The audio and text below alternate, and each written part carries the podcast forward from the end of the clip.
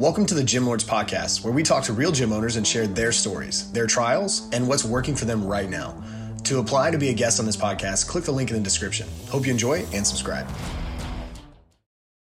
What is up, everybody? Welcome to another episode of the Gym Lords Podcast. I'm your host today, Adam, and today with me is Mr. Erik out of Brighton, Colorado, with CrossFit Salvo. Erik, how are you today? Good, man. How about yourself? Hey, can't complain. The weather's nice, sunny. I'll take it. Yeah, sounds good. Sunny here today too. Beautiful, beautiful. Love that. Uh, we'll appreciate taking the time out of your day to chit chat and learn more about your business. So let's do just that. Let's dive in. Go ahead and give our listeners a little bit about you. Maybe you know what led up to the point where now you are CrossFit Salvo. Yeah, uh, my name is Erik Schmaedeke. Um, I am 38 years old. I have owned CrossFit Salvo since 2012 in August. So we're coming up on it'll be 11 years in August. Um, kind of what led up to this all. Um, I actually graduated from the University of Colorado in 2007 with a finance degree. Um, if anybody remembers what 2008 was like for the finance market, that was the mortgage-backed security, all that crazy stuff where you're seeing, you know, multi-billion-dollar hedge funds and all that stuff going bankrupt. Um, kind of realized this that world wasn't for me. Um, always had a always had a um, a passion for fitness and helping people. So it kind of led to me saying, screw the whole finance route. Went back, got my personal trainer certification, started at a, a Globo gym and what we call them in the CrossFit world, like a lot of trainers did. Um, branched out to a smaller gym here in Brighton, and then which led to me opening CrossFit Salvo um, a year and a half later, two years so or so after I became a personal trainer. And that's where we are today, you know, 11 years down the road. Yeah, 11 years down the road, still still cruising. Love that, man. So, without wasting time, let's talk about the business. Um, so go ahead, give us kind of like just a basic elevator, you know, script of exactly what services do you offer, and then to piggyback that, if somebody were to come to you, not a member, inquiring about fitness, mm-hmm. maybe they they've heard about CrossFit before, whatever. What's kind of like the initial consultation to like welcome them in to see like if it makes a good fit? Yeah, so um mostly CrossFit, right? Like CrossFit's like our top tier. Um, it's mostly what we do. Um, underneath that, we I'm also a certified nutritionist. Um, so we do nutrition work for individuals. Um, we have the personal training aspect, and we have a boot camp as well that runs out of our gym. And then finally, um, sports performance um, is a big thing we do. Um, I worked with a few D1 um, volleyball girls, and it's become a big part of our business as well as the sports performance side. Um, if somebody like, I guess how how you would start at Salvo would be um, we offer one week trials is what we usually do. You can sign it up through our website. One week trial gets you, you know, all your paperwork filled out, you know, so you can come on in, meet your trainer, meet whatever class you want to come to 10 to 15 minutes early, meet and chat with the trainer, try out our program, see kind of what it's all about, if it's something for you. So um, that's kind of how you would get started in our gym. Cool. Excellent. Love that. So with the business, you know, mainly CrossFit group classes, things like that, you know, what um, is your current member base um, right now?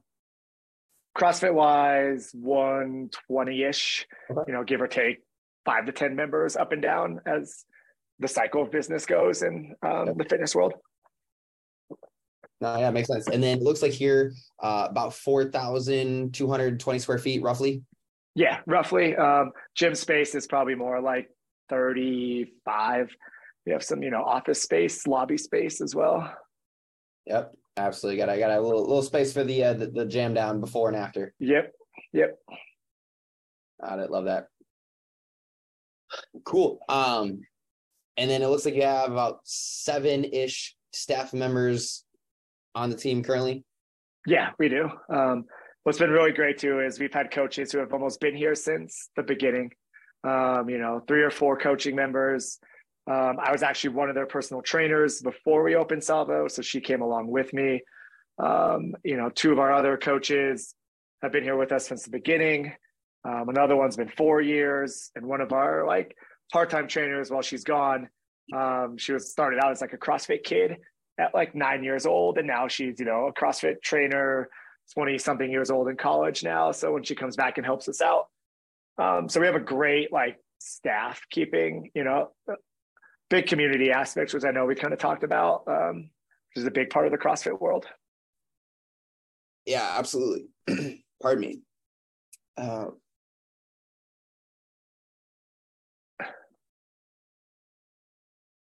Oh, sorry about that. Water went down the wrong. Uh, uh, it's all good. Yeah. Um. No, love that. You know, your uh, people are following you, what you're doing, and where you're going, and everything. So, um. All right. So, oh, man, that was terrible. so let's talk about you know leads. You know, yep. How do leads currently come into your facility? Um, what we do is um, you have to requ- like request pricing is one of our big like lead generators. So you go to our website, you click pricing, it says, please fill out this information. We'll send you your pricing. Um, what we kind of do then is it's an immediate send of our pricing to them with a link to our one week trial. Um, that's email within, you know, 20, 24 hours. You'll get a text message from us if you put your phone number in um, saying, Hey, we hope you got our information. Please let us know if you have any questions then led up to I think it goes out to two to three weeks of, you know, a follow up email every five to seven days. You know, hey, did you get my last email? Hey, did you get this? Yeah. Um, just trying to stay um, active in their minds that they requested our pricing because, you know, if you're interested enough into giving me, you know, giving the information out to get our pricing, it's a nice warmer lead compared to a cold lead off of, you know, Facebook and stuff like that can get a little dicey sometimes with leads. Yeah, absolutely. Um, so you know, what else do you do for lead generation? Is that the main main website, or do you guys have other sources? Um, that's our main one. Um, then we run referral programs, is what we just started as well. You know, bring a friend week, get more people in our door. Um, I also try to just be a bigger part of our community, just like the the city of Brighton. Um, you know, getting your name out with just the businesses that are around, being a part of, you know, the the youth sports organizations we've been a big part of, some 5K runs, you know, just getting, you know, a, a softer, more warmer lead than just um, here in Colorado, the Facebook ad market, you're flooded. Colorado is a very big fitness state. Mm. Um, there's a ton of gyms in Colorado. Uh, you're, you're fighting for a lot of space. So to make your leads really um, I guess warm, hot leads. You know, um, that's the way we kind of do it. Yeah, you know, oftentimes there's you know every gym is, or every gym owner that I've spoken with is you know doing something with you know social media, and they always say that you know there's you know the person down the road that's doing the same thing and they'll see their ads and they'll see their ads and so on and so forth so yeah man that's right. You know, referral programs are huge because you're getting it from the actual member who's been into the facility versus, you know, just an ad like, oh, like that looks mm-hmm. really cool. Yeah. Yeah, yeah man, totally. So, you know, goal wise, you know, I, I see some notes here, but you know, for, from me to you, what's kind of like big picture for you? Do you, you know, the 120ish members, is that sustainable? Is that where you want to stay at? Like, how big do you want to take this thing? Do you want, you know, you've been in business for a little while now. What's kind mm-hmm. of like, you know, peace of mind, top of mind for, you know, your your ultimate goals here?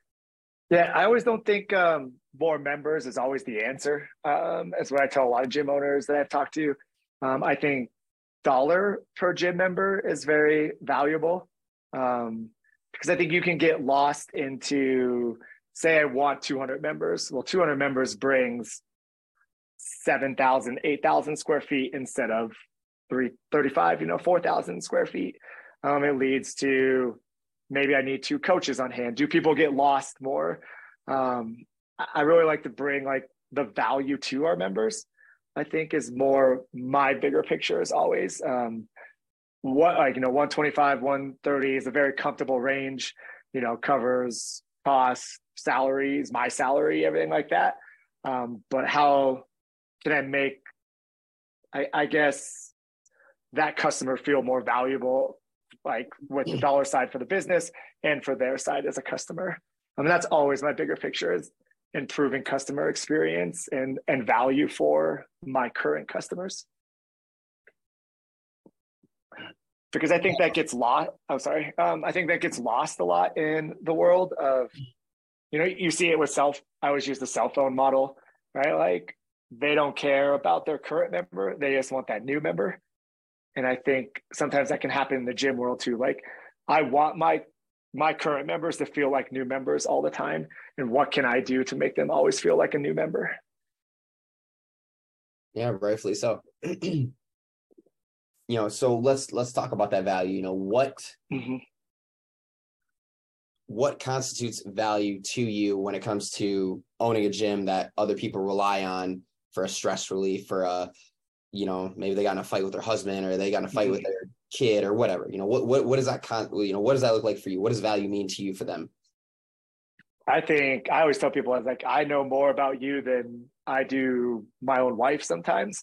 People tell, i mean people tell me everything which is fine. And i think that's what is great with the value that they feel comfortable enough with you to talk about when my boss is doing this or this is happening at home or i'm really struggling with this or um, you know, I had a death in the family or or, or anything like that. Um, I think that's the biggest thing is, you know, not they're not member 27, they're member, you know, Jamie who has a husband who does this, who does that, and their kids go to this school in our area and they play soccer and karate. And I think I think that's extremely valuable. Um, and I think we kind of saw it a lot during the shutdowns of 2020 what value you brought to your customers if you know we were closed for three months here in colorado you know and mm-hmm. there's a lot of members who still paid full price who still supported us through shutdowns that were out of our control i think that's the value you showed like we showed our members is hey you know we're, we're we want to be here for you when all this stuff kind of starts clearing up yeah covid was uh you know, a big a big hit for a lot of people. You know, some people maybe took advantage of it when it came to like financial, you know, spaces, yeah. spots, and stuff like that. Cool, absolutely. And then you know, obviously, some people took hits with membership bases and got creative with you know zooms and you know things like that. Yeah, we tried all we tried the Zoom stuff. Um, we we offered a, and I think that kind of goes back to the value is we offered. I told everybody I'm changing everyone's membership to this dollar amount and that just covers my building costs. This is not my salary. This is not my anything like that. And i'd probably say 75% of my members reached out to me saying no don't even think about doing that. Um, charge me full price as long as i can still afford it. My job is still here. I'm still getting paid in full. You know and i think that really shows the value you provide for your customers right there. That's huge you know, like kudos to you and your members for being able to have that kind of connection and that bond because, you know, that that shows that you're doing something right. Yeah. cool. Little little bit of devil's advocate here. So, mm-hmm. if you were to replicate what you do now with your your niche, your your members, your trainers, everything, and let's say just for sake of numbers, we'll say 30 new members came on board, right? Yeah. Not a, not a huge gain, but a good chunk. Where do you think the disconnect would be having, you know, that extra member base as far as like the value that you provide? Um, I think it would be maybe in, in class size is probably would be the biggest thing. Um, you know, you have we're 60 minute classes, you know, and you've got you always got that five minute window right? Okay. If people at by the time people show up and everything like that, I always say you got five minutes for bathroom breaks, for gear changes, for um, you know, probably an additional five minutes for barbells and everything like that. Um, so I think that's really where the disconnect could happen.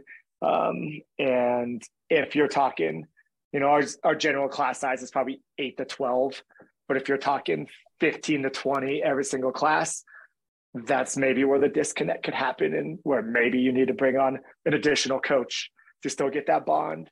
um, are you are you cutting out stuff because there's so many people? I think that's kind of where a disconnect could possibly happen. Got it. Yeah, that was gonna bring me my next question is you know what kind of are like the class sizes? You know, uh, how many classes throughout the day do you offer? Is it is it like 5 a.m. to 6 p.m. or 8 p.m.? Is there like a gap throughout the middle part of the day? Is is it full capacity? Yeah, it's uh we offer like an early morning class for those crazy early birds. Uh, you know, we have a 5:30 in the morning class. We have an 8:30. We have a noon, 4:30, 5:30, 6:30. So um, there's gaps in between. All right. And with the class that you do have, you know, you said eight to twelve is roughly the the size, give or take. Yeah, yeah, give or take. Um, sometimes 5:30, 6:30, just tend to be a little generally larger, just um, given the time that they are of the day. Maybe sneak a 15 to 20. Saturday morning class, like we have one in the morning on Saturdays, that can get up to 20 to 25, but generally yeah. eight to 12. Yeah, generally so okay. And you know current member basing everything do you have any plans maybe you know now or in the, the future to maybe bring on extra classes per se the the the need is there yeah I, am always that's what i tell all my um my members as well too we're always evaluating what class times work better you know work from home changed a lot of things right you know eight thirty and noon started to become more and more popular because maybe you didn't have to wait till five o'clock, five thirty to work out anymore. Um, so we're always constantly looking at, hey, you know, four thirty or you know five thirty is overloaded, but if we have a four thirty class or some something like that, will that take off some of the load and be able to continue with that value instead of having a twenty two person five thirty class? Is it better to have a four thirty and a five thirty that's eleven and twelve to um, provide that value for your members? Yeah, absolutely. Uh, circling back to a little more, you know, you mentioned marketing and like the paid marketing saturation area. Was there a time where you did the paid advertising in the leads in your gym, or has it mainly been, you know, just like word of mouth, referral programs, things like that, website mm-hmm. builders? Um, we did a lot of the six week challenges when that was super popular. I think it was. Um, oh, I gotta think, probably six years ago. It's probably when like the six the six week challenge thing was very very popular. Um, we've done a couple of those. Um, we had really good success with them, but just things kind of evolved into you know the six week challenge not being as as popular anymore. Um, so that was like the main paid advertisement we did was that. Um, when we first started, we kind of you know dipped our toe into some of the um, like barbecues that the city would host and um, there's like a local um, excuse me now i'm having water issues um, like the local i don't know what call it newspaper like ad thing we kind of we kind of tried some of that stuff we did we did a few things like that um, but you know now we just really do a little bit more targeted marketing with the leads that we get in mm-hmm. um, to make sure we're we're spending our money in the right spaces. Yeah. Now with the targeted lead, is that you guys paying like an agency that kind of helps, you know, target certain demographics or areas or populaces and things like that? Um, kind of actually the guys who ran the six week challenge actually then started their own website or I guess it's called website builder slash gym software okay. which um, they were actually a part of my gym when they first started it. Um, so I was early on into their program. And so that kind of just led to programs that I can use inside of their software to um, to lead to targeted um, drip campaigns, marketing campaigns, all of that stuff. Got it. Almost like a like a mass, you know, email blaster or you know, campaign setup dynamic of some sort. Yeah, reactivation drips. Um, you know, yeah, marketing blast, email blast, uh, text blast, and stuff like that. Yeah. And you know, with you know multiple streams of of marketing, you know, how are those? I I almost said click funnels, but how are those you know targeted marketing um, generators bringing in those leads? Is is it is it are you getting substantial amount of leads to where it's producing the growth that you wanting to see? Or is it you know something that's more like you could tweak a couple things here there make it a little bit better um, with the ebbs and flows? Um, i think you can always make things better. Um, i think there's always ways to improve.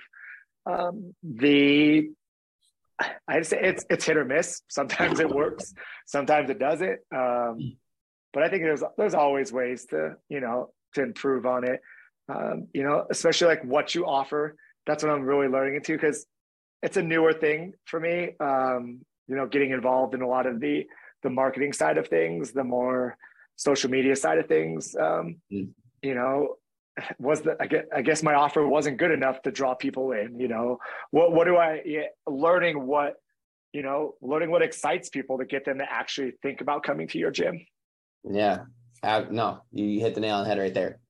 And to your point, 11 years ago 10 years ago even even five years ago i guess really like social media has blown up so much since oh yeah. then. And i like to call myself the dinosaur sometimes because i don't do a whole lot of my own social media. Like we all have our accounts and we'll post here and there but it's not like a three times a day every single day consistency kind of thing where like you're blowing up 10 20 you know hundreds of thousands of followers. So yeah it, it's so intriguing and interesting to learn every single aspect of you have these these apps uh, CapCut or you know the, just these different things that produce so many different videos and like you just get so overwhelmed. You're like i don't even know where to start.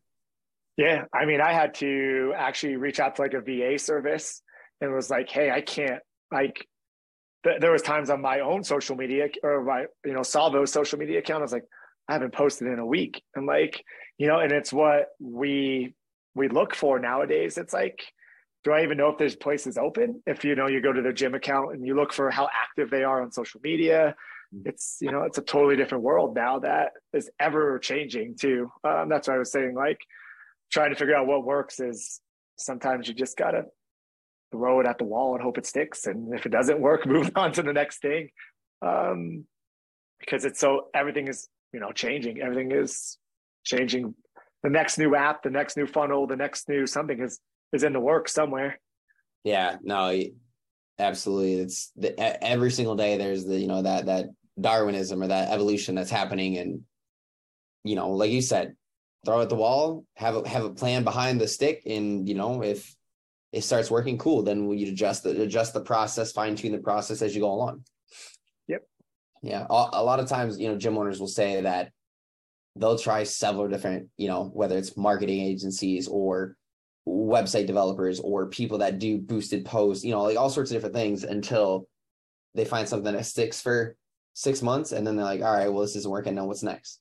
Um, but yeah, there, there there's always yeah, new new and evolving things. You know, for the sake of context, it is the paid marketing world something you would ever dabble your toes back in to see what is out there considering you've been you know primarily like word of mouth referrals and organic marketing for that most part?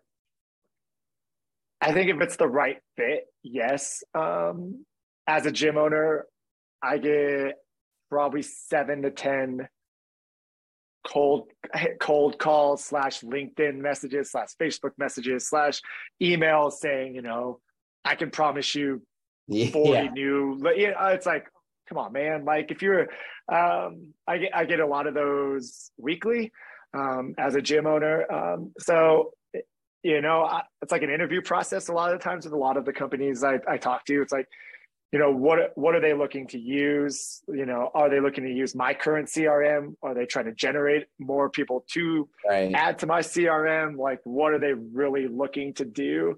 And that's kind of how, you know, I look at what I'm going to pay for and what I'm not going to pay for yeah, it's you know that's a very smart way of thinking. You know, so kudos because it's got to make it's got to make sense. You know, I I I'm not a gym owner, but I get people that are like, oh, like go go forward your your career in medical school, and I'm like, I'm not even a medical student. Like, what are you talking about? Mm-hmm. Yeah. Uh, so yeah, it's it's it's definitely got to make the right the right fit, the right sense. You know, their their values have to align with your values, and you know they you know it's almost like you have to see the outline of okay, wh- wh- how why is this going to work for me, right? Yeah. Well, yeah. Why why am I going to pay you three thousand dollars Yeah. And you're going to use my current CRM that I built without being $3,000. And, um, you know, I just toss those numbers out there, but it's kind of like the general, yeah, no, you know, yeah. kind of what it is. Um, you know, yeah, it's got, it's got to make sense. You've got to see the value in um, the product that they're providing and the product that's they're providing like from my standpoint maybe not be it but that doesn't mean it's not for the not for the gym owner down the street from me or you know it's what, whatever fits your needs and what you're looking to do um, yeah.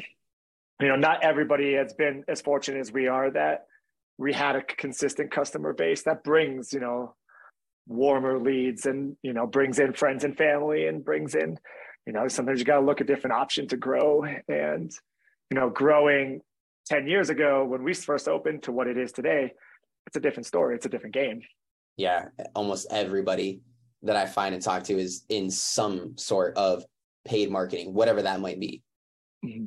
yeah yeah it it's it's almost like you go back to old days and things were a little, little more simple a lot harder work but more simple yes it, it was much more simple i would say and um barrier to entry was I look at, I guess it's a little off subject, but sorry. Um, you know, you look at how I started my CrossFit gym 11 yeah. years ago compared to how you would have to start a CrossFit gym now.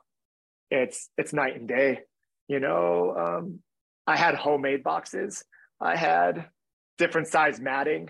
I had, you know, it was you can't do that nowadays because oh, there's so much. Every, yeah, and every gym in in the like in the industry right now, like now we have 10 rowers, 10 assault bikes, you know, like we have all that stuff. Like you can't open with homemade boxes when the CrossFit gym 10 miles down from you has that's right everything has everything. So it's, it's a little different now in today's world, which is the same way in the marketing world. Yeah, hundred percent. It's you got people taking pictures on uh, you know, random street signs and throwing all sorts of stuff on there and yeah, yeah. Yeah, yeah you got, now you got like be like BeReals. Like all my younger kids are like all my I younger athletes. use that. Yeah, they're like, "Hey, you want to be my BeReal?" And I was like, "What? I don't know. What's a BeReal Like, I, and I'm not, I'm not old. I'm 38. Like, I'm not crazy. Like, and so I was like, I don't even know what that is. It sure makes you feel old, though. That's for sure. My yeah, oh, for, yeah. I'm like, what's a BeReal And she's like, "Here, look." And I'm like, "What?" Yeah. Yeah. Next thing I know, it was like an awkward my face, like as I took the picture because I wasn't paying attention. And I was like, oh, Thanks, guys. Appreciate that. Appreciate you. Glad glad I can yeah. make the BeReal. Um, yeah. No, I uh, love that. So, you know, we we talked about it, you know, just for the sake of understanding, you know, what would you need to see from a marketing standpoint, like a paid marketing agency, to make it worth your in in your eyes, like your a mm-hmm. value for you? Um trying to think of that's a tough question. Um, what I usually look for is like we first talked, how are these leads coming in? Right. That that's a big thing for me. Um, because of the software that we do have, like I can do my own CRM. I can do my own. Oh, we have our CRM. Sorry. Um, I can kind of do a reactivation drip if I need to.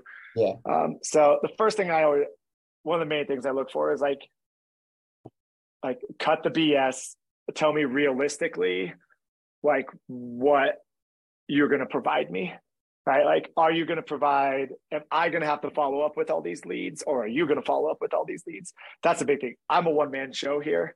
Um, i'm the head coach i'm the owner um, the accountant i'm oh, the ceo the cfo the cto whatever you want to call it. I'm everything here. So you know does the does the cost and the value match up to me where you know you're you're setting these appointments where people are actually coming in and actually meeting the gym and it's not my responsibility. Um, that's the biggest thing is for me is what time commitment do you need from me? And is there a time commitment or do you get or does that person completely handle it? Great answer. Great answer. Those are you know my experience and uh, again every marketing agency is different and there's a hundred of them out there right? Yeah. Um, and every every market is different you know like colorado or florida or we'll say scottsdale. I talked to a guy from scottsdale and there's like transit areas and stuff like that but to the point it's you might be a hands-on gym owner that is busy eight out of eight hours a day and you can't really do a whole lot of stuff outside of that because you got family obligations and things like that. So, do I have to email at five o'clock in the morning? Hey, why are my leads coming in? What's up with these campaigns? You know, this, this, and this versus having somebody reach out to you like, hey, man, this is what we did. Check it out. Let us know. Cool. Awesome. Great communication. So, I think that factor is huge when it comes to providing value for the clients that are, you know, interested or doing the marketing because at the end of the day, you know, it's it's what do what do we or they provide for you? And yeah, and the, the like the piggyback off of that, like I have to sometimes plan like when I send my marketing text out because I got to answer these text messages. But you know, can I? I can't send them out at eight fifteen in the morning because I coach CrossFit at eight thirty, and you know somebody writes back, "Yeah, I'm interested. Tell me more," and then an hour and a half, two hours later, I get back to them. How's that person going to feel? And I think that's kind of like the same thing with the marketing, like the with what that marketing agency or company can do for me is like, okay, so if you send those messages out at eight thirty, somebody responds back. What's that response time for that individual? Where they're not like, um, so I said yes. Where's this information? because you know I'm off personal training or I'm off doing something like that. So I think that that's probably like my number one thing is like what time commitment and what are you guys going to do on that or what um, the marketing agency is going to do on that part. Yeah, no, I, th- I think that's a great answer, and, and a lot of the people that are listening will probably agree too. Is you know that's something that maybe every gym owner is like, well, what what, what do I need to see that makes it worth it for me? And maybe yeah. not even like a financial standpoint, but talking about like you said like the time like what kind of time are you going to put in for me for the dollars that i'm going to pay you whatever that might be you know 500 a thousand two whatever you know. So uh i think that's a good place there for that. You mentioned your one man show. So have you thought about or have you tried or you know is there going to come a point in time where you maybe take a couple steps back or maybe even just one step back and you have maybe like a right hand guy or girl or whoever that's kind of doing some of the the more intricate things for you where it allows you to do more things on like the business side yeah it's always my plan um it's been my um my main plan probably for that is like i always tell myself like i turned 40 in two years i just turned 38 actually like two weeks ago um way to go yeah, yeah and so kind of like taking a step back from the coaching side. I love coaching. Coaching's always been my passion. Yeah. Um, but if any gym owner or co- co- coaching in general knows, coaching is exhausting. Coaching, um, it's a lot of work. You know, our like it's like a it's a performance, right? You are performing for that hour or two hours or three hours, um, mm-hmm. and that that would probably be my biggest thing is get somebody to coach more for me to step back so I can work on more growing the business because then I'm not coaching as much. And then, you know, then I'm not taking then I have time at noon or 4:30 to do my business stuff instead of 5:30 6:30 when could be with my my wife, my 5-year-old daughter, um, you know, being home with them instead of um, you know, the crazy hours that the gym industry is in the first place, um, but giving me a little bit more free time wholeheartedly agree. Yeah, it's the gym. The gym hours. The, the, it's funny. They always say, and when I mean they, everybody that's in the industry, it's like the, the gym industry is not so nice to the people that are in the industry because they have to provide so much for everybody else, and it's somewhat daunting depending on how organized you are and you know prepared you are and things like that. It goes both ways, but for the most part, it is it is very exhausting and taxing. I coached this morning at you know five o'clock, so I'm right there with you. I, I've been up since four o'clock this morning coach classes, coming to work. You know, it's it's if you're not exhausted by the time you're done coaching, you're not doing it right, in my opinion. Yeah, yeah, no, I agree. And you know, you work when other people don't work, and that's why I tell anybody who's getting involved in the industry. It's like you got to realize like you got to provide services when other people are not working. Um, you can't work it. You no nobody comes to the gym from eight to five, right? We've all been to gyms at eight to five. You have a very select few you know you got your lunch breaks you've got maybe yeah. stay at home par- stay at home parents um, stuff like that but most people even if it's work from home they still got to be logged on from 8 to 4 8 to 4.30 or 6 to 3.30 whatever it happens to be you you don't work a normal eight to five when you're in the gym industry. No, not not if you're a coach or in the fitness industry. If it's like corporate fitness, then that's different. Now yeah, for sure. Some structure there and some whatnot, you know. uh, so with that, you know, smaller to you know bigger picture, what needs to happen for you to be able to take you know that step back to be able to focus more on the business? Is it you know more members? Is it more revenue inside the current facility? Is it just a matter of finding that person that you trust? that would probably that's the that's the biggest part. The second one, um, finding that person that I feel personally comfortable with, um, taking over the reins. You know, um, I worked my butt off for you know 12 years. You know, as starting out as a personal trainer um, to what it is today. You, you can't trust anybody with that. Like it's hard to let go. It's hard to let go. Um, Maybe. So finding that right person is probably the biggest thing for me. Any uh any any peeps in mind for the the current title coming up maybe one day? Yeah, I have a I have a few in mind. Just um got to see how a couple of the next months go. Um, yeah, for sure. But yeah, I mean, there's definitely some individuals who have grown up and been a part of this from the beginning, who would I feel like would play who would love to play a bigger role if I would allow them to. And that's the biggest thing. It's how much am I willing to let go, which is it's it's a hard thing that every business owner I'm sure goes through. It's like letting go is a very difficult thing when you've built something. No, right, rightfully so. I mean, it's it's not like you just got handed to you. Like you worked effortlessly for the last you know decade to to make it is to make what it is. Love that. Oh yeah, I still still remember those early days. Yeah, me too. Me too. Uh, oh yeah, that was uh, ten out twelve hours ago. uh, um, what Erik? I think that's a good place to wrap up. We've covered a lot of good content, a lot of great answers from you. Kudos to all the things that you're doing. Uh, two things. Yep. First thing, for somebody that's looking to start their own entrepreneurship into the fitness world, whether it's CrossFit or group training or semi-private training, whatever the case is, what words of advice would you give somebody? Um, first, find a mentor, a business mentor. Um, that's what really helped me. Um, and anybody in the fitness industry, I always tell people like, you got to love to do it. You can't just want to do it as a hobby. Um, if you want to be successful in it, um, it is. It's a. We've talked about it. It's a grueling industry. Um, it's a. You don't make a whole lot of money right off the bat. You think everybody's going to want to train with you or come to your gym because you open one. They don't. You got to prove it.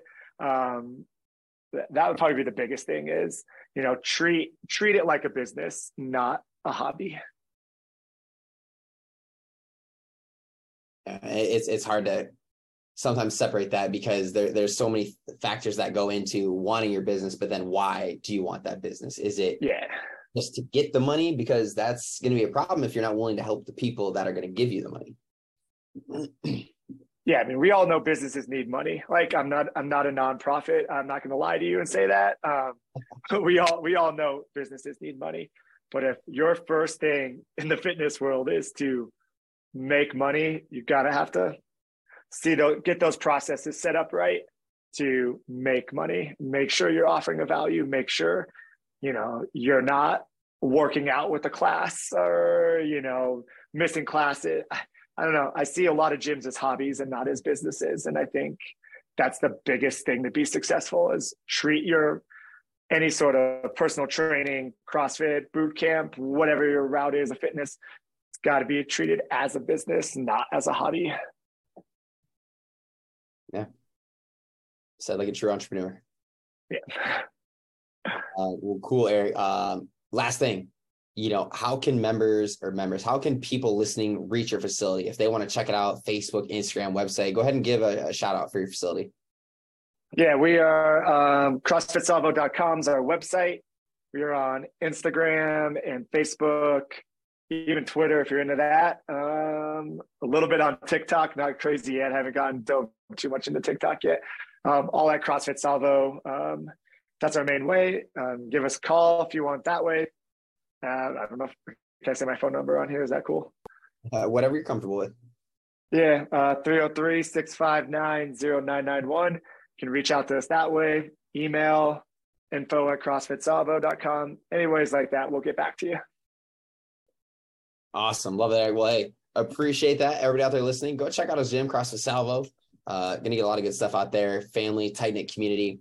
Um, and for anybody out there that's listening, if this story made you want to hop on the show and give your perspective on the industry and maybe some things that you're doing, maybe some struggles or some opportunities, you know, click on the link below, type in all the info. We'll get in touch and we'll get you on the show.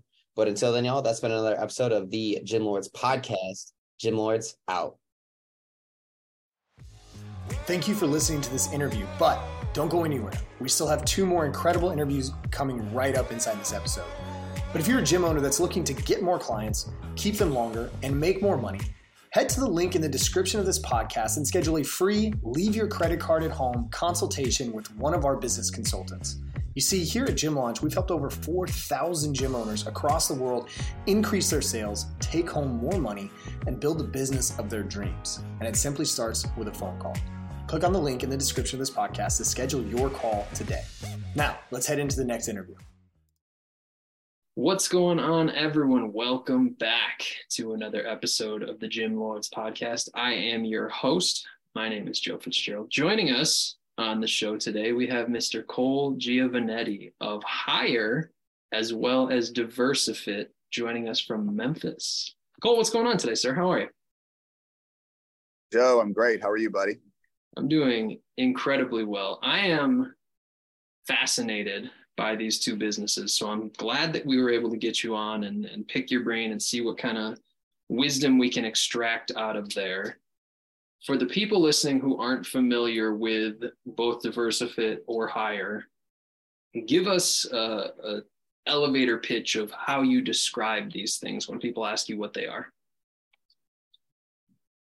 Well, man, an elevator pitch is tough for a guy that talks as much as me. I, I would say um, grab a cup of coffee. No, I, I think first you have to talk about Diversifit. It was the original concept that we came up with, and um, pretty simply put, I uh, I created Diversifit for me and what I like to do, which is diversify um, the ways that I stay fit and healthy um, I get bored pretty easily doing the same thing over and over again. And um, as somebody that's weighed 260 pounds twice in life, um, I can't afford that anymore. I've got three kids and 42 and years old. And so um, it was something I needed uh, the variety. And um, so we created a concept that allowed me to do that for um, an amount of money that is not uh, LeBron James worthy training. Mm.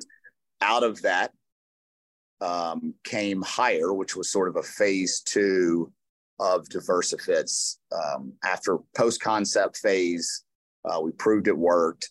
Um, we grew to the point where we needed um, some extra capacity on the gym side, but not being a brick and mortar gym, more frankly, a technology, fitness technology company, um, we got into the brick and mortar business with Hire.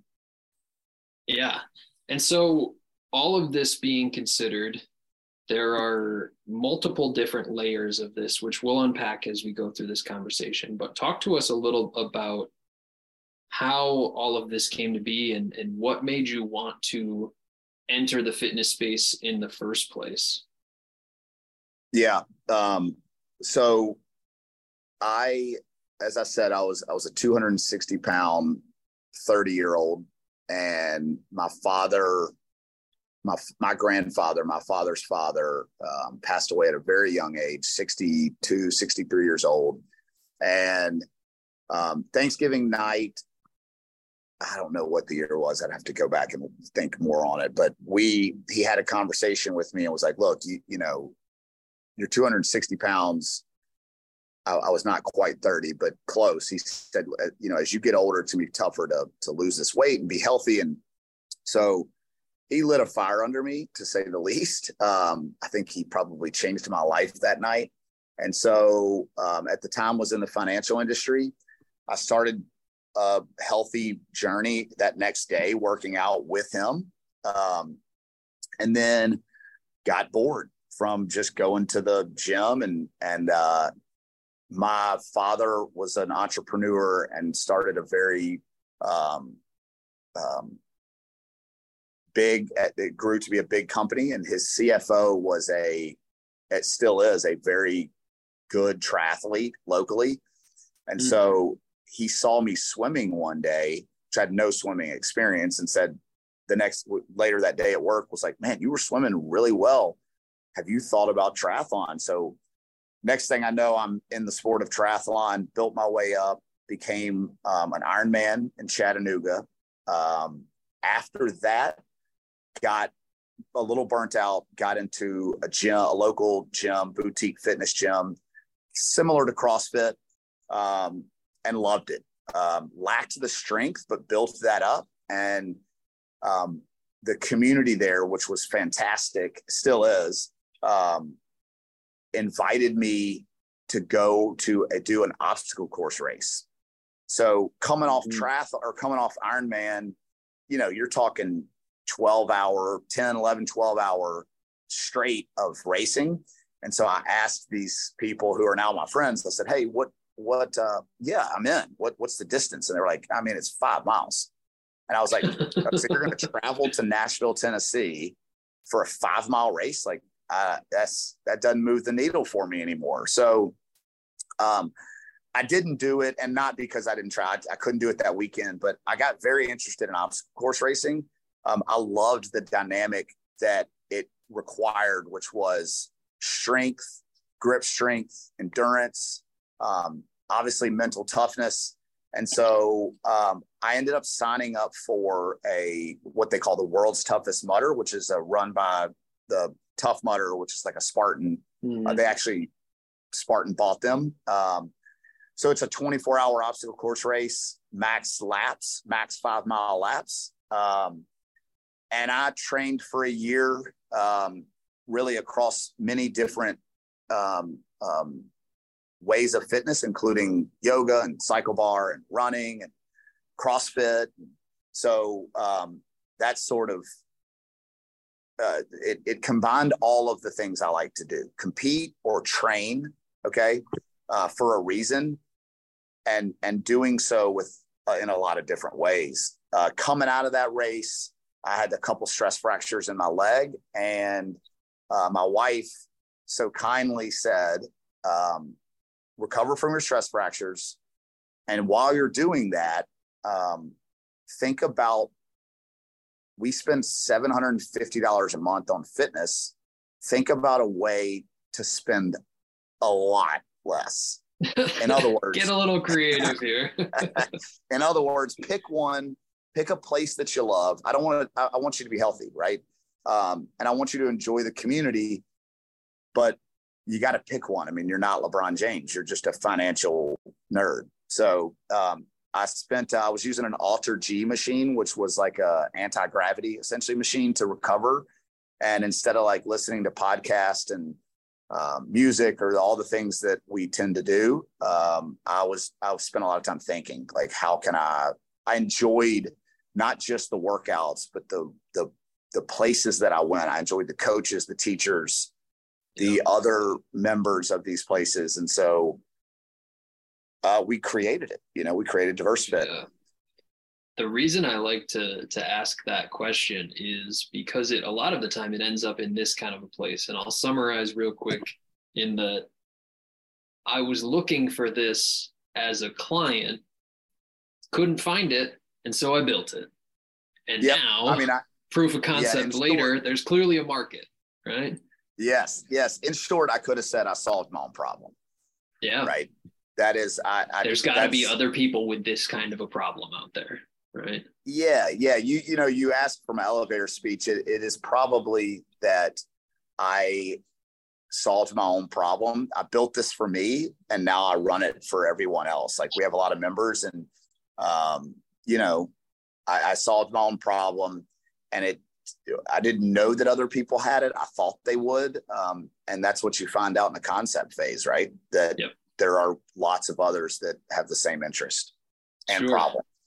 And so, as all entrepreneurs know, we could have the best product in the world, but we need to, to communicate that message and get it out to people. So, for you during the time of both of these businesses, what's been successful from a marketing standpoint and what would you maybe not recommend to some other people in the space to spend some time or some dollars on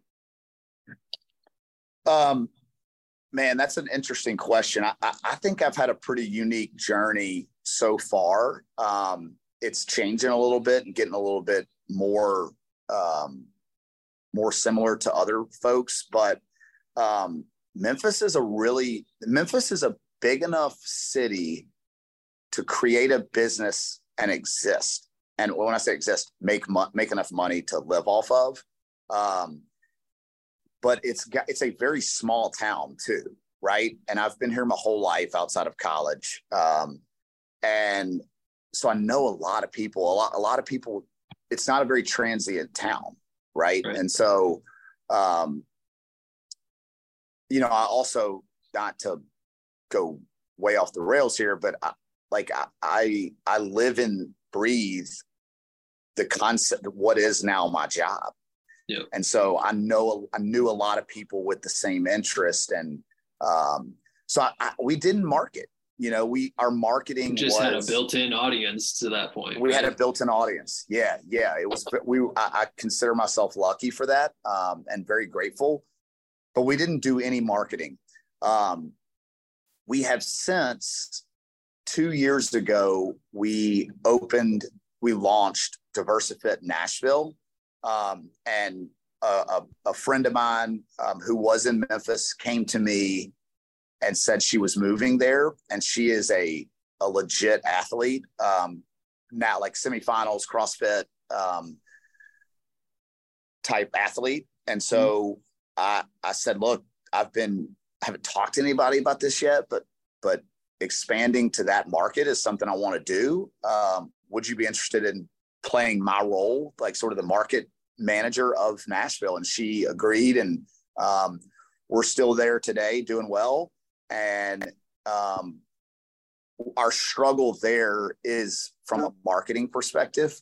Uh, I, I don't have all the answers right now, right? Like we're we're sort of dedicating 2023 to that market and and getting some professional marketing and things like that. So um, ours here was sort of grassroots and grow slowly and and um, not spend money on marketing dollars per se, but spend we would spend our money on events like community events, um, build fitness, uh, um, um, you know, workouts and things, and make it fun, and then um, hopefully grow out of that, which we have done successfully in Memphis. Yeah.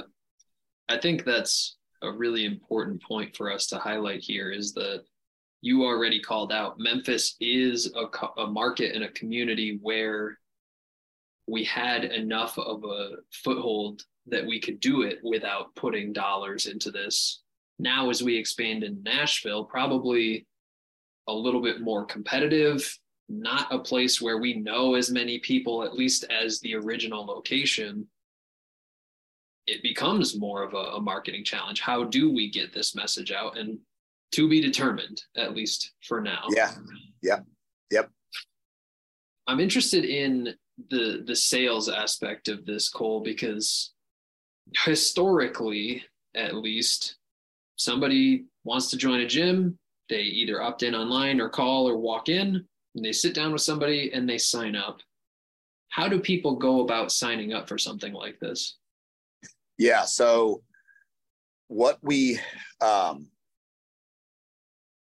my approach to sales was we have, I have three or I have two clients. I have the gym owners and I have the members. All right. And coming from sales in the financial world, we got a lot of referral business, almost exclusively referral business. So my what we created with Diversifit was the ability to almost like credit card points, right? So anytime we would use social media and still do use social media. So anytime one of our members goes to a CrossFit affiliate of ours or a spin studio that we partner with, we want those people, we incentivize those people to make posts on social media, their stories, their posts, whatever it may be. Excuse me. Tag the tag the teacher or the instructor, tag the business, tag us. We'll all repost it because we want, and then we give them points for that, right? Um, they also get points for going to not the same place every time. We want them to go to different spots and use the platform for what it is, um, get the value out of it. And so, from a gym owner's perspective, we pitch them as part of our our, our pitch is is look we we want our members we want you to treat our members like they're your members and we're going to incentivize our members to highlight you in their social media outlets, um, which they like. They're going to be able to sell you better than you can sell you. Obviously, they're going to be able to sell us better than we can sell us as well. So um, we've gotten a lot of traction with that, um, yeah. and it's free, right? Yeah, that's that's free. the real interesting aspect of this is that because there are three interested parties instead of the traditional buyer seller relationship there's there's this further dynamic where it's it's a kind of a continuum everybody helps each other in this type of model yeah to, i mean there's there's three people that benefit from one person showing up to work out right so you know the gym owners getting more energy into class right? Yeah. I, I, mentioned that I built this because I like to train, right? Like I view DiverseFit as like a training platform. Um, when when when I'm going to a yoga class, yoga is a little bit of an anomaly because I'm going kind of really for the recovery component of it. When I go to cycle bar or to CrossFit or a HIIT class, I mean, I'm going to go with the intention and of of working really hard, right? And so I'm going to bring a ton of energy into that gym or that class that otherwise was not there. And I'm not unique to DiverseFit, to the DiverseFit member. I'm I'm just like all of them. And so the gym owner gets to benefit from more bodies in the class, right? And not just yep. like a cold dead body, like a really high energy, hard interested body. party. Yeah. Yes. Yeah. So um, and obviously the members getting to go uh, to a lot of different spots and we're given like they're they're generating these points that they can use on apparel on um, i mean they can uh, they can decrease the cost of their monthly their monthly um, uh, expense so they can use those points for turn them into cash essentially um, yeah. and then obviously i benefit because the gym owners are happy and the members are getting the value out of out of the platform. And and we've seen this, this type of play in hospitality, like you said, hotels.com, in entertainment, like Ticketmaster or whatever variation, in restaurants, open table, will yep. fill the gaps, right? there is never perfect matching of supply and demand, but if we can bring those things closer together, there is room enough for everybody in the market to benefit beyond that, how internally for you with DiverseFit are a lot of these these people, hey, I'm interested in, in joining DiverseFit as a member. Is it is is that conversation routed to you? Do we have team built out to to amp this up? How does that look? No, we control I control in in and out if you want to cancel your membership. So and Sydney um, Sydney Wells is our our market manager in Nashville. So um, I would call her my partner in Nashville. So we control everything.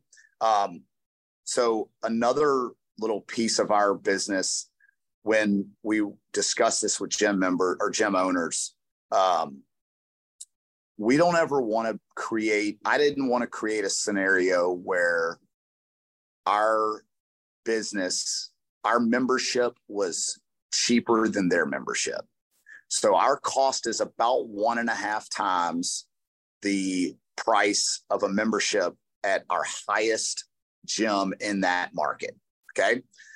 The reason being is because we don't want to create a no brainer as our members start going to the local CrossFit affiliate of ours and they start making friends that are members of that gym and they're like yeah we come from diversifit and you know word starts getting out and they're like oh shit they diversifit pays the same as we pay and they get to go to these other places we're going to switch that's not good for my relationship with gym owners who ultimately control my ability to stay in business. Yeah. And so um, we don't want to grow too big either, right? We want to stay our our only cost right now. I mean, we're going to increase our cost, our overhead a little bit with some marketing and, and third party help, but our really only overhead is is the cost to the gyms, okay, yep. to our partners. And so we want to we can keep our overhead low um, we can keep our membership pretty low too and still make money and so what we um, we have a wait list so you can't just sign up for diversifit so when you when you join the wait list we obviously i get notified here and then sydney and i get notified in nashville um, we reach out to that person and say you know let's have coffee and let's chat on whatever it is make a connection, right? A human connection with this person and find out what it is they're looking for. Like, do they know about Diversifit and um, and also help them understand that I built this for me. And what I like is to have this like extremely healthy platform that I'm going to use any way I want to use. But I also love people and and connections and um,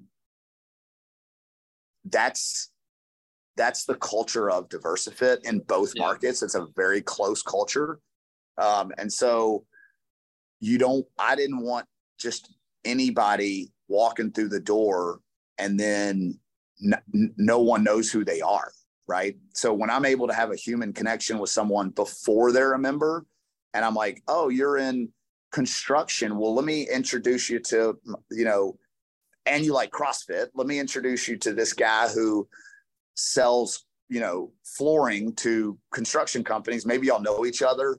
Um, he also, he or she likes CrossFit as well. You're going to see him around. They're a great member. And then that way they have like a, a new friend at school that they can um, kind of communicate with. So it's, it's almost networking mastermind built in that's it. If you will. Yeah, yeah, yeah. So you can't. I, I need to. I have to control that kind of who comes in for that purpose. Yeah. I don't want like anybody said, to feel left good out. problems to have, right? Correct. Limiting supply is always a much more fun tactic than trying to force supply. Yes, yes, yes. I agree. Now you sort of alluded to it and uh, I'm, I'm interested to see where all of this is going with either hire or diversifit in general. What does the, the future hold? Where do you see all of this going? Um, so Diversifit was founded first. Um, you know, we've talked a lot about supply and demand. Um, I think it was before we we started recording on our intro call, but um, as you know, supply is limited with Diversifit at our partner gyms. Once we got to sort of a crossroads and had to make some decisions, we found space in Memphis, um, bought a heck of a lot of equipment. Our overhead went out the roof with hire, right? Mm. But we were building a brick and mortar gym. And so up until that point, which I always I call that phase two. Phase two was always a if this works, if we're a powerful community that has created significant relationships amongst its members, um, we're going to have an issue being just a technology company because if if we have five bikes at CycleBar or eight spots at CrossFit class, but we have a hundred members and 15 of them are really, really close friends that would prefer to work out to, with each other, that's a problem. And so um, it's a big influx for for any yeah. physical location to handle. Yeah. Yes, that's right. And and our sort of Diversifit's motto um, is quality and quantity. And so um, when you're dealing with high quality gym partners, part of what makes them high quality is that they got their own members and probably a lot of them, right? So we can't just go back to the well and say double our double our access to your class because they they have their own members and they can't they can't do that, right? And so yeah. so we built Hire.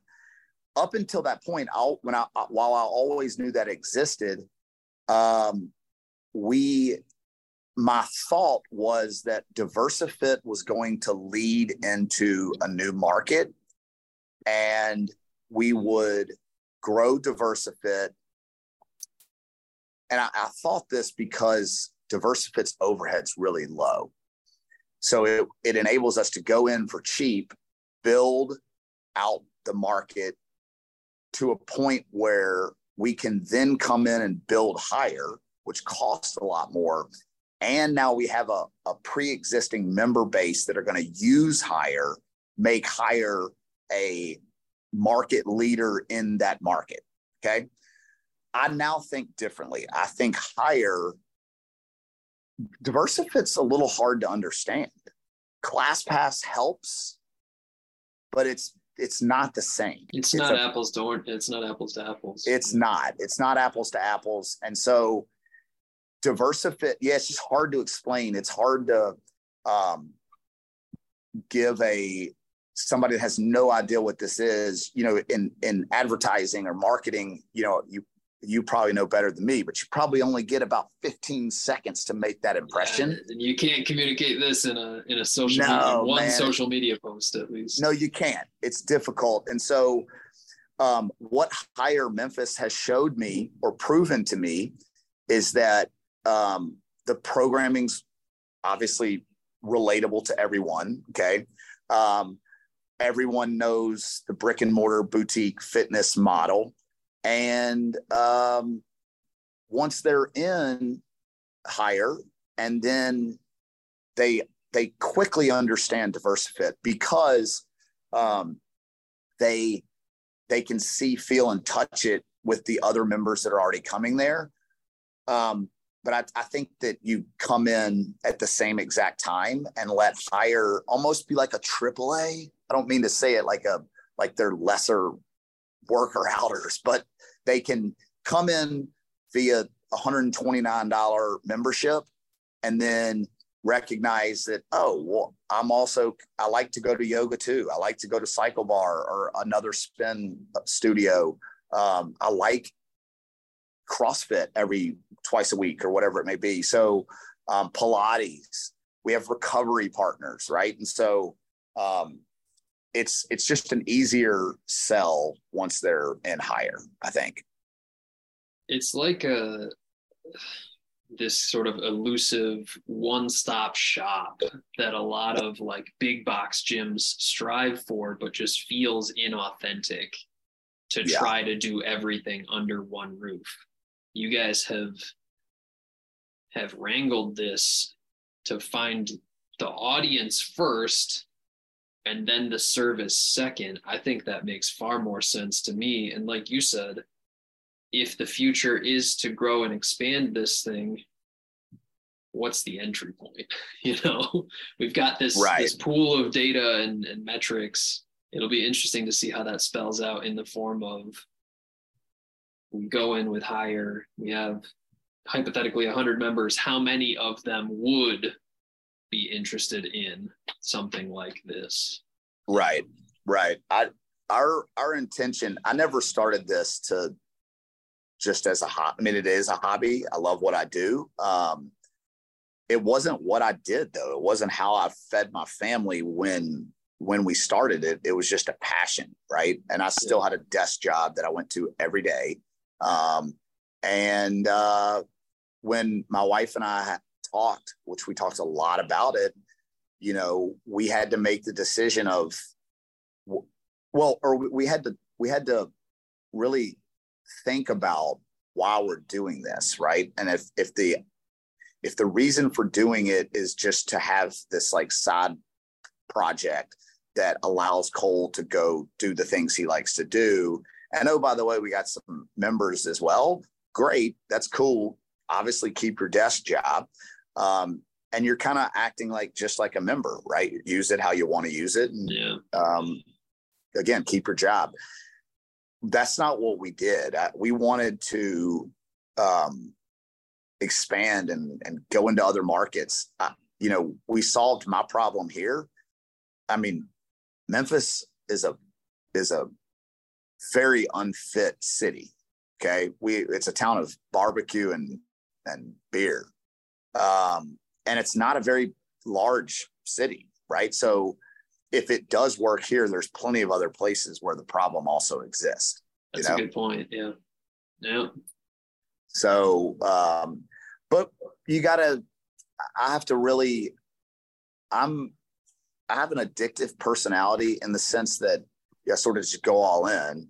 Um, and I have to be patient because while it feels like this Diversifit and and hire as well have been around for a really long time, it it's it's been five years and with a know, little pandemic built in the middle of yes, yes, yes. And the pandemic changed it changed our whole model. I, I, wouldn't say it changed our model. I think it, um, I think it advanced where we were going a little quicker than where we wanted to go. We thrived through COVID, um, and but but it was early. We were early. Like we we mm-hmm. we sort of launched into phase two a little quicker than we wanted to, but the timing was right. The the ability to go out and find space on a long-term lease for cheap had it was the perfect time. It's an opportunity that is not going to present itself again. Ever again, right? I'm in the I was in the financial world. Like people would call me, they would never call me when stocks were going up. When they are going down, they want to go to cash. And I'm like, this is the exact opposite mentality that you need to have. Stocks are down, it's a buy, right? Yeah. So we had to make that decision right out of the gate. And and it's also caused us to then now really fo- focus more of a, from a macro perspective um, and yeah. You what know, is so, the the real long term potential of it? Yeah, no, I I completely get it, and I think in a in an industry of entrepreneurs, typically a controlled burn is a good route to success. It's not always the most exciting, and it can be hard to, to manage shiny object syndrome, if you will. But like you said, five years in the grand scheme of building something that does have a high ceiling, it's it's just a drop in the ocean, you know? Yeah, yeah, yeah, it is. That's right. So, um, we're running a bit shy on time here, Cole, but I do want to save a minute for you to be able to tell people where they can learn more about Hire or Diversifit. What's the best website? What is the social media links? How can people figure out more about this? Yep, yep. So um, uh, Instagram is at Diversifit Memphis. Um, and I'm sorry, it's at Diversifit. And then Nashville is at Diversifit underscore Nashville. Um, hire is at hire memphis and um, you know those are that's we have a facebook page as well um, it's a i'm not even quite sure how to use facebook to be totally honest with you that's my wife's uh, that's my wife's side of it but um, instagram is where we're very active um, so would love to uh, people to check us out there and and interact with us and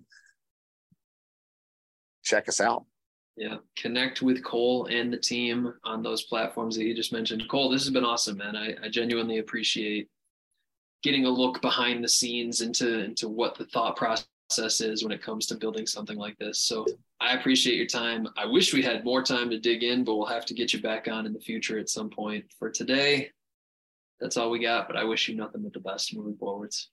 Well, I'm grateful for your time and uh, appreciate the opportunity. Absolutely. And to everyone who tuned in, thank you. Don't forget if you would like to be notified about future episodes, hit like and subscribe. If you're interested in joining us to talk about your business, click the link in the description, fill it out. Our team will be in touch. And as always, until next time, Gym Lords out. Thank you for listening to the podcast so far. Don't go anywhere. We still have another episode coming right up, right after this word from one of our sponsors. The Gym Lords podcast is sponsored by Prestige Labs. Prestige Labs is the first and only nutritional supplements company built by gym owners for gym owners. Prestige Labs solves the problem that all gyms have experienced the broken inventory model, low commissions, and even lower quality products. Prestige Labs provides 100% drop shipping, zero inventory, PhD formulated high quality supplements for you and your clients. The goal is simple cover 100% of your rent while never sacrificing your integrity. To learn more, or to become an affiliate of Prestige Labs for free, apply at affiliate.prestigelabs.com. That's affiliate.prestigelabs.com. Double your client results, double your income. You can head to affiliate.prestigelabs.com to become an affiliate for free. Now stick around for the rest of this episode. Use coupon code GYMLORDS on prestigelabs.com for 20% off all future supplement orders. What's going on, everybody? Welcome back to another episode of the Gym Lords podcast. I'll be your host today. My name is Emily, and joining us on the show is Emma from Deva Fitness out of the UK. Hey, Emma, how are you doing today? Hey, I'm doing very well, thank you. Thank you for having me on the show. It's great to be here. Yeah, we're definitely excited to have you on today. But before we dive into the nitty gritty of what you have going on and how you run Deva Fitness, first tell us a little bit about how you describe the business of people and what made you want to start your gym in the first place. So I started my gym um, back in 2016. Uh, I was late to entering into this um, sector. So at the age of 45, I decided I wanted to follow my passion and turn that into my profession.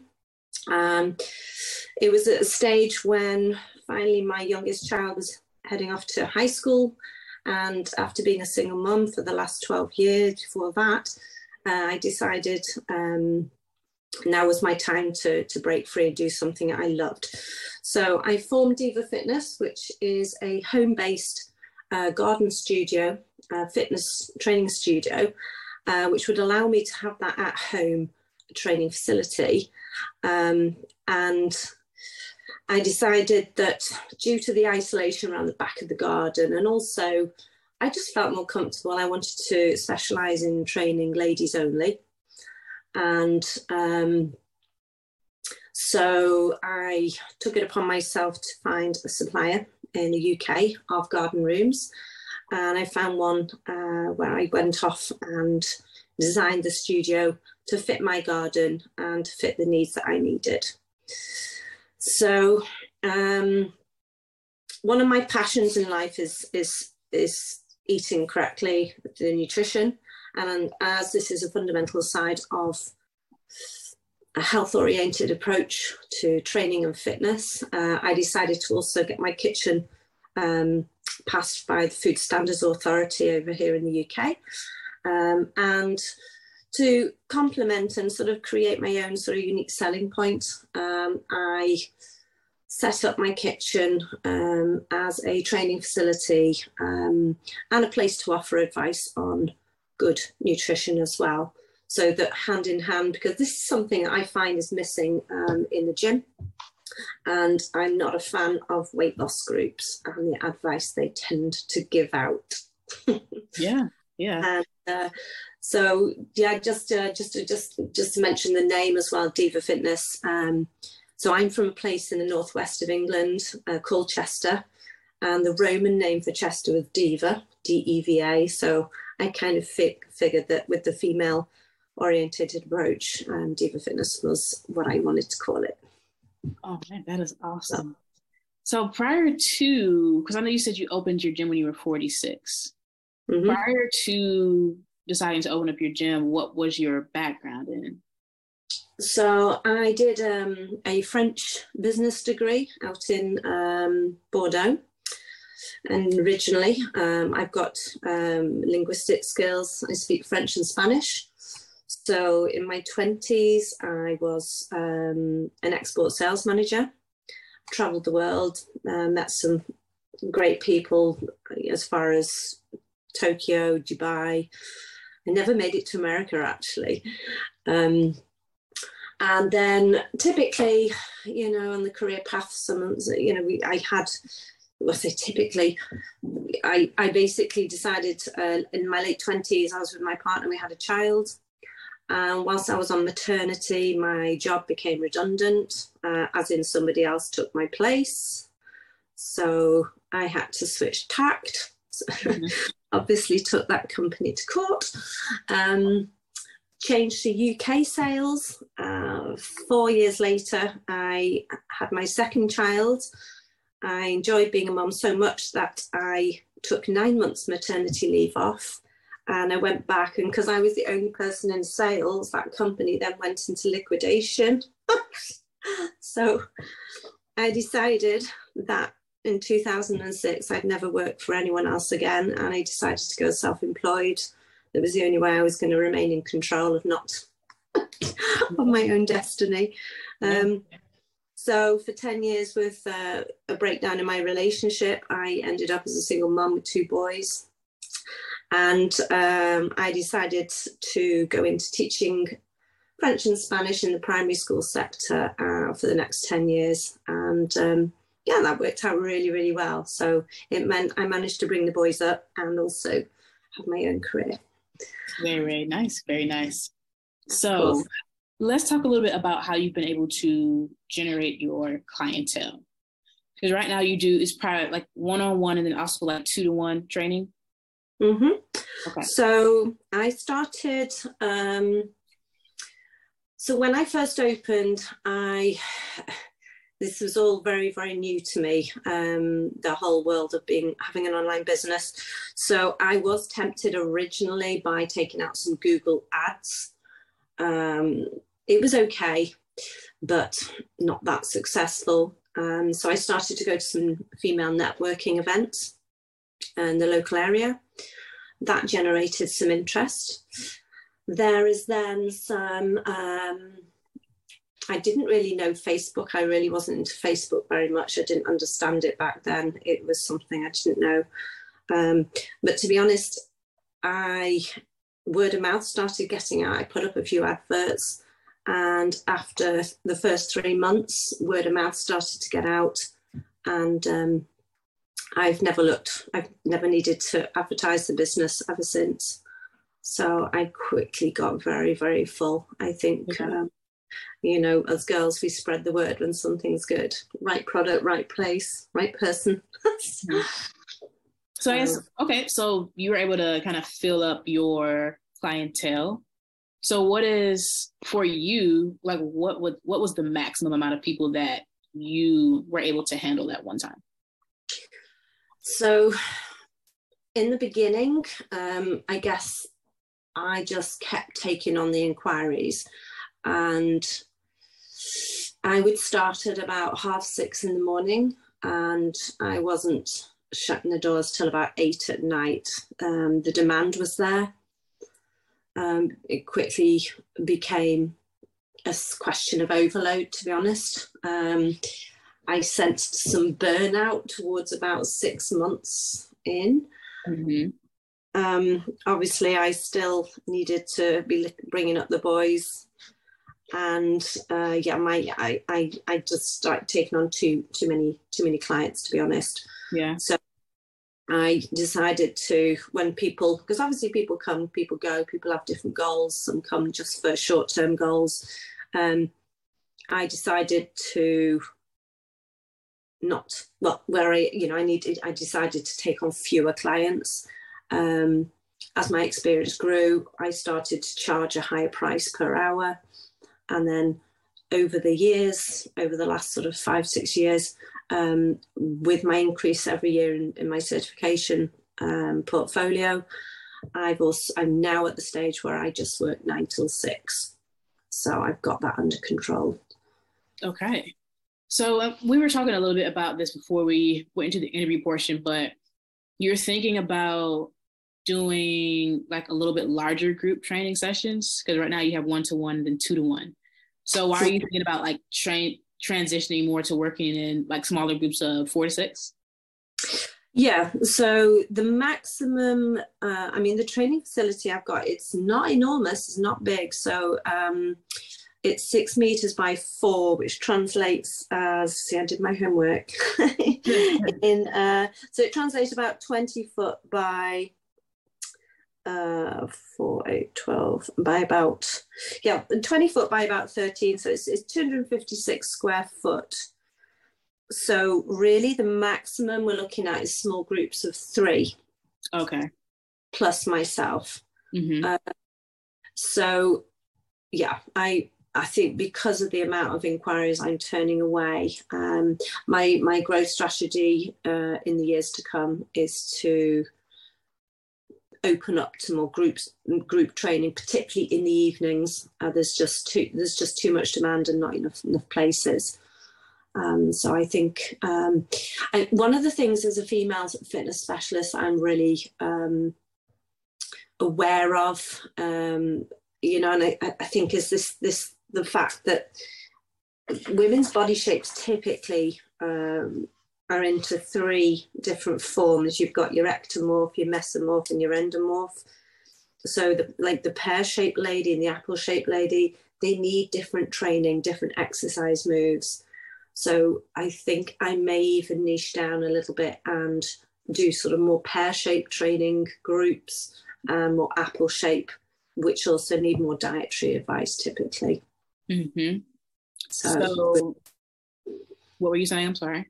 Um, yeah. So yeah, just just um, that's become really apparent. Um, yeah you know when i've done from previous experience i mean you gain that experience over the years when i've done small group training when i've had those two different types of girls in a group um, the training needs different yeah that makes sense yeah so prior to like i do remember you saying like you had a background in sales or some mm-hmm. sales mm-hmm. experience so walking into this were you confident um, in your ability to sell your packages to your clients. So, can you repeat the last bit? Yeah, were you already confident in your ability to sell um, your yeah. packages to your your existing clients that you have now? Yeah, absolutely. Um, uh, you mean to existing clients or to new? Yeah, well, so to the ones that became like your current clients, I'll say. Um, I think it would be well, the current clients are all one to ones. They're, they're at the moment. I, I just got one to ones at the moment. Mm-hmm. Uh, so when it comes to conversion, sort of through the door, um, literally, we're talking about. Well, I think there's only been about four people over the last six years who've gone away and thought about it. So from a conversion rate, I think once people have actually come through the door on a consultation, um, generally once they've met me and met the product and sort of been in the kitchen, um, probably got you know got to know me a little bit, that they, they just take up. There's no consider you know there's no hesitation. Yeah, yeah. Well, that's good. So another thing I wanted to ask you about is like pricing because I know that you said that's something that you have like increased over like the past few years. Mm. Um, like how much have you did you like when did you decide to increase your prices and how much over the past few years have you increased your prices? So when I first started out, um, I think I started out on a much lower hourly rate. Mm-hmm. Um, I think, to be honest, I I would say this is not completely understanding who my client type was. This is a massive lesson I've learned. Um, excuse me. Um, you know, I am not my typical client. Um, I offer a niche product, and it is not going to be, you know, it's you know, I positioned my offering at a low price just to generate volume through the door. Mm-hmm. Um, but I think what has become apparent is, you know, I think you need to know your value and charge accordingly. You know, it's not about offering the the best product for the cheapest price because there's too, you know, and I think there's too much. To, to, you just get inundated with inquiries. So, you know, to control that, I, I increase my prices, but also increase my offering as well in knowledge. So, you know, every year I've added to my sort of repertoire. I did my pre and postnatal um, I got my specialism in female fitness. I've done my senior fitness one. I've done my mental health awareness. So I've, you know, I've invested a lot in terms of knowledge to yeah. justify that price increase as well. And, um, you know, I think my reviews stand, you know, stick. I, I, know where I'm heading now, and in, in, you know, in terms of when you put your pricing up, actually, what you get is a, a different type of client, and one who typically signs up twice a week rather than single sessions a week. So, and these are the kind of people I want because they're the ones who are, are committed to making change. Yeah, absolutely, absolutely. So, with that being said, like you mentioned you know where you're going and like you have have a vision for where you want to take Deva Deva Fitness. Talk to us a little bit about your goals for the future. Mm-hmm. So my goals are to. I've got a lot of different goals really. I think you know key to to where I am today is I've reached many of the goals I set five years ago, which was to pay off the studio. Um, so I think what I want to do is look at increasing my offering to existing clients to offer a more social community aspect to them. So, looking at maybe walking groups, running groups, so that my clients can become more of an offline community um, and meet others. So, I know that's a big part of, you know, that. If I help them to help themselves, they're going to reach their goals quicker. Um, and, and to be honest, I love a good climb up in a mountain uh, as well as a run, you know, just get me out running with them as well. Mm-hmm. Um, I think also I'm going to be looking at different types of offerings. Uh, I want to be looking at some week long retreats. Uh, well, I go out, I hire a place abroad for say seven days and do five day retreats for my um, for new clients. Um, really taking women out of their environment because when I've done a few retreats in the past in the UK, but I really want to take them out where we can do, you know, I, I, can empower them with the knowledge of cooking, eating, shopping right, um, walking, just relaxing, and, and really making a fundamental change in their life. Um, also maybe look at some collaborations with some different corporate clients. Um, I've been approached a few times to do some sessions for companies that are offering well-being packages into companies and they approach me they're looking at uh, providers like myself to you know they're paying good price as well to actually go in and uh, do lunchtime or pre-work sessions, after work sessions. So, you know, I think I need to work smarter. Um, there was an expression once when you can turn your vocation into your vacation.